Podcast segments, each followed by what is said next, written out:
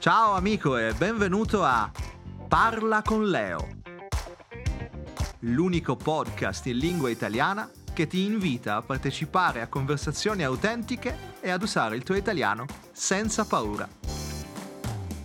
Io sono Leo Todaro, insegnante e fondatore di italianwithleo.com.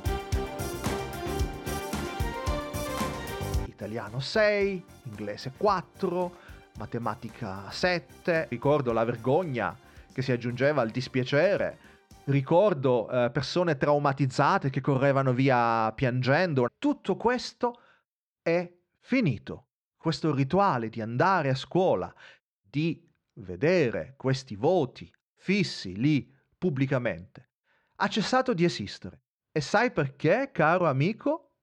Ciao amico di Italian with Leo e benvenuto Oggi parliamo di voti. È una parola che ha due significati. Il primo, quando io ricevo un voto, significa che sono uno studente che vado a scuola, che ho studiato e quindi il voto sarà alto, 7, 8, 9, e allora io studente bravo sono promosso, o il voto sarà basso, 5, 4, 3, e quindi io studente sarò bocciato oppure rimandato. Spiegherò un po' meglio tutto questo. Questo episodio va in onda nel mese di luglio, quando gli studenti nelle scuole in Italia sono in vacanza finalmente, ma hanno da poco ricevuto i loro voti, hanno ricevuto una pagella, un foglio di carta che riporta tutti i tuoi voti. Esempio, italiano 7, inglese 6. E quindi quando hai molti voti bassi, molte insufficienze nella scuola superiore, sei costretto a riparare, cioè devi fare degli esami all'inizio del nuovo anno scolastico per poter essere ammesso eh, alla classe successiva e quindi continuare con i tuoi compagni. Se invece, Dio ne scampi, hai preso molti voti bassi alla fine dell'anno, ecco che in questo caso eh, sarai bocciato, quindi non sarai ammesso alla prossima classe e dovrai ripetere l'anno scolastico.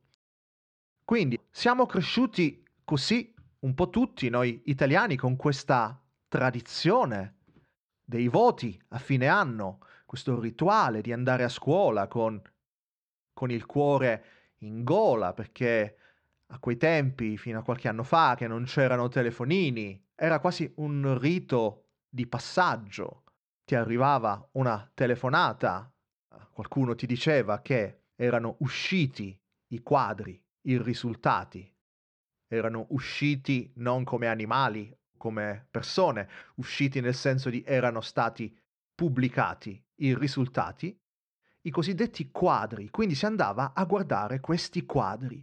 E non era un museo, attenzione, i quadri erano questi elenchi dove classe per classe c'era riportato il nome di tutti gli alunni, incluso quindi il tuo, e materia per materia tutti i voti italiano 6, inglese 4, matematica 7, eccetera.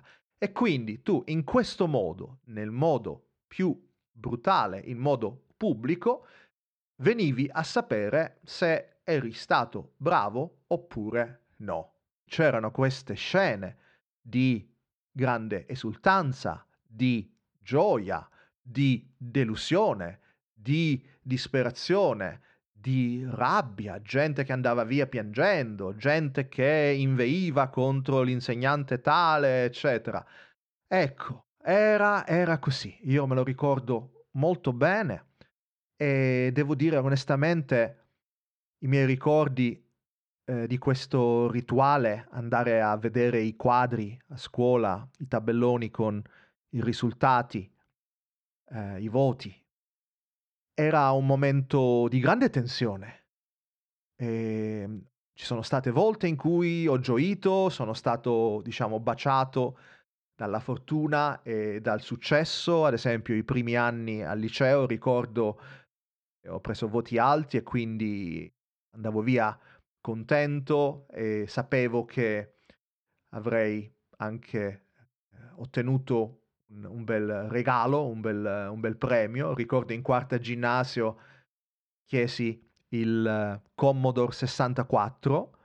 Mio padre sicuramente si immaginava che io sarei diventato un, un asso della programmazione, mentre invece la verità era che io e tutti gli altri ragazzi della mia età, incluso mio fratello, usavamo sì questo Commodore 64, ma per giocare. Quindi c'erano vari giochini, non so se vi ricordate. Quindi, ripeto, per me i ricordi sono prevalentemente positivi. In realtà però no, non sono solo positivi perché poi qualche anno dopo, sempre al liceo, comincia il mio calvario, soprattutto con le materie scientifiche e quindi matematica, la fisica, la chimica, io non le capivo, non le studiavo, quindi ripeto, con le materie scientifiche eh, le cose non andavano così bene. Ancora oggi a volte ho gli incubi, cioè ricordo i brutti voti, ricordo gli esami di riparazione, le vacanze estive passate non al mare a divertirmi, ma eh, a casa del professor Falci a ripassare la chimica e la fisica in vista appunto degli esami di riparazione. La notizia del giorno che eh, vengo a commentare con voi è che tutto questo è finito. Quindi questo rituale di andare a scuola, di vedere questi voti fissi lì pubblicamente, ha cessato di esistere. E sai perché, caro amico? Sai perché? Forse a causa del Covid? Eh, e se hai detto questo e pensato questo, in parte hai anche ragione, perché questo rituale non è stato possibile negli ultimi anni a causa appunto della pandemia, ma c'è anche un altro motivo più generale per cui nessuno studente sarà mai più esposto a questo tormento di dover vedere il suo nome e poi quei numeretti in nero 6, 7, 8 o in rosso e poi la dicitura ammesso o non ammesso. Perché?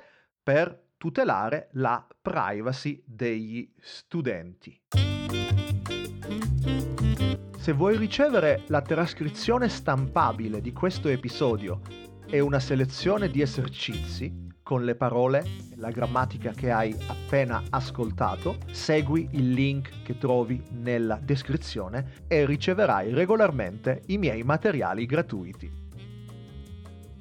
Allora, di recente il garante della privacy, quindi un ente che appunto garantisce, cioè difende la riservatezza, il diritto alla riservatezza, ha detto, bene, i risultati di fine anno possono essere pubblici, però quando diciamo pubblici intendiamo pubblicati online e, dice il garante, non sul sito degli istituti, delle scuole e quindi liberamente accessibili a chiunque, ma accessibili attraverso il cosiddetto registro elettronico. Ogni classe potrà vedere i risultati di tutta la classe, ma non con i voti, semplicemente con l'indicazione ammesso o non ammesso. E quindi in quest'area ci sarà scritto che eh, Luigi Rossi è ammesso, eh, Maria Bianchi è non ammessa, eccetera. Dopodiché eh, ogni studente per conoscere i voti, i risultati in ciascuna materia lo può fare riservatamente, quindi accedendo a un'area eh, personale e riservata di questo strumento elettronico.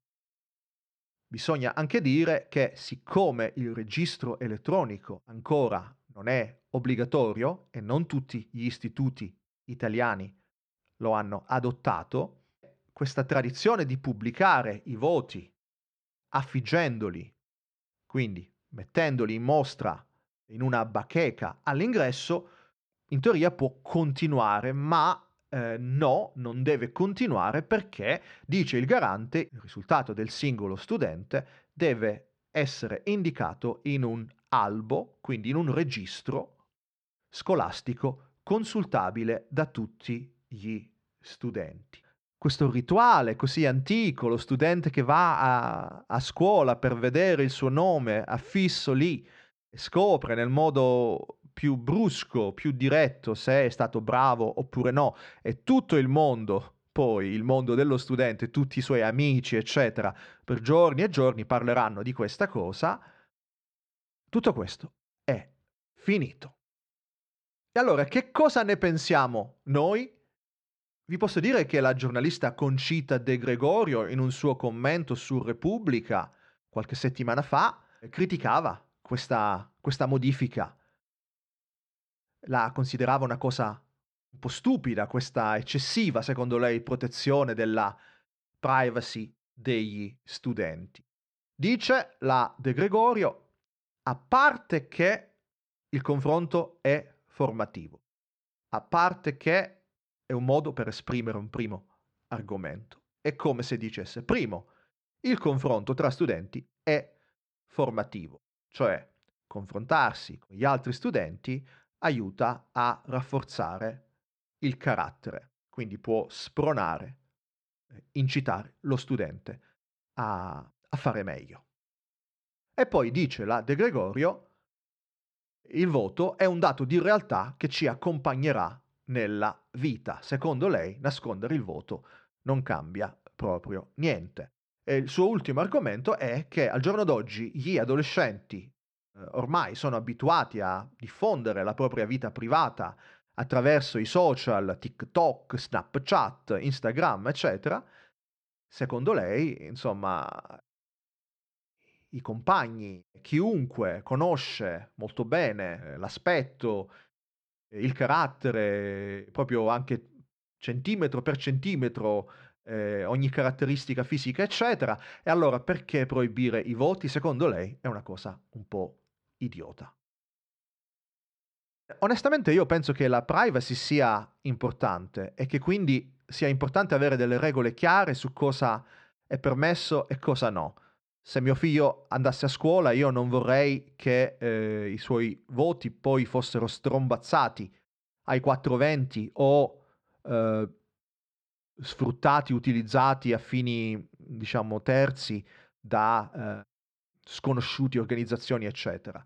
Pubblicare semplicemente ammesso, non ammesso e poi lasciare alla scelta del singolo di comunicare o meno i propri voti ai compagni, penso, ripeto, che sia una buona cosa. Secondo me è qualcosa che forse rende la scuola eh, un po' più per tutti, un po' più democratica, perché ecco, io, come ho detto all'inizio, a scuola andavo bene, ho avuto successi, però ho anche avuto insuccessi, ricordo la vergogna che si aggiungeva al dispiacere, ricordo eh, persone traumatizzate che correvano via piangendo, una volta un mio compagno temevamo che si stesse andando a buttare a mare, talmente era eh, disperato, gli avevamo detto sei stato bocciato. E lui senza neanche entrare a scuola andò via correndo.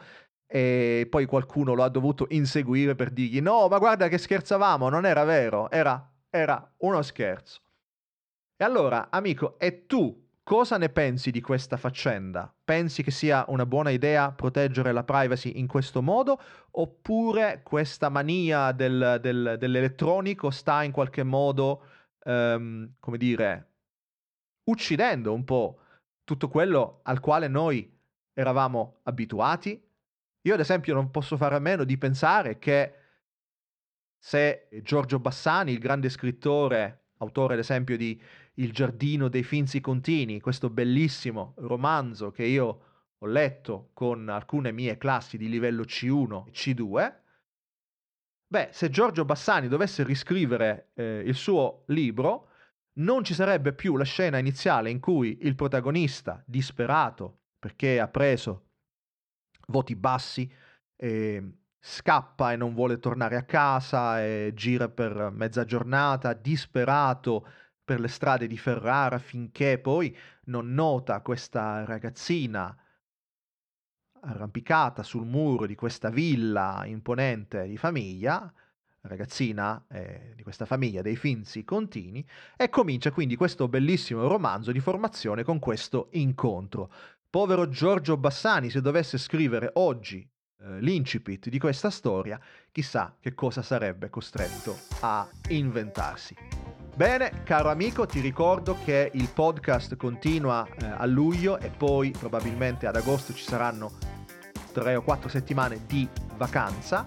Ti auguro una bellissima estate in riva al mare con un buon libro italiano, un Aperol Spritz, un buon gelato italiano e se poi mi vuoi rendere veramente felice, spero anche che ci sarà il mio podcast a tenerti compagnia. Grazie e alla prossima. Ciao ciao!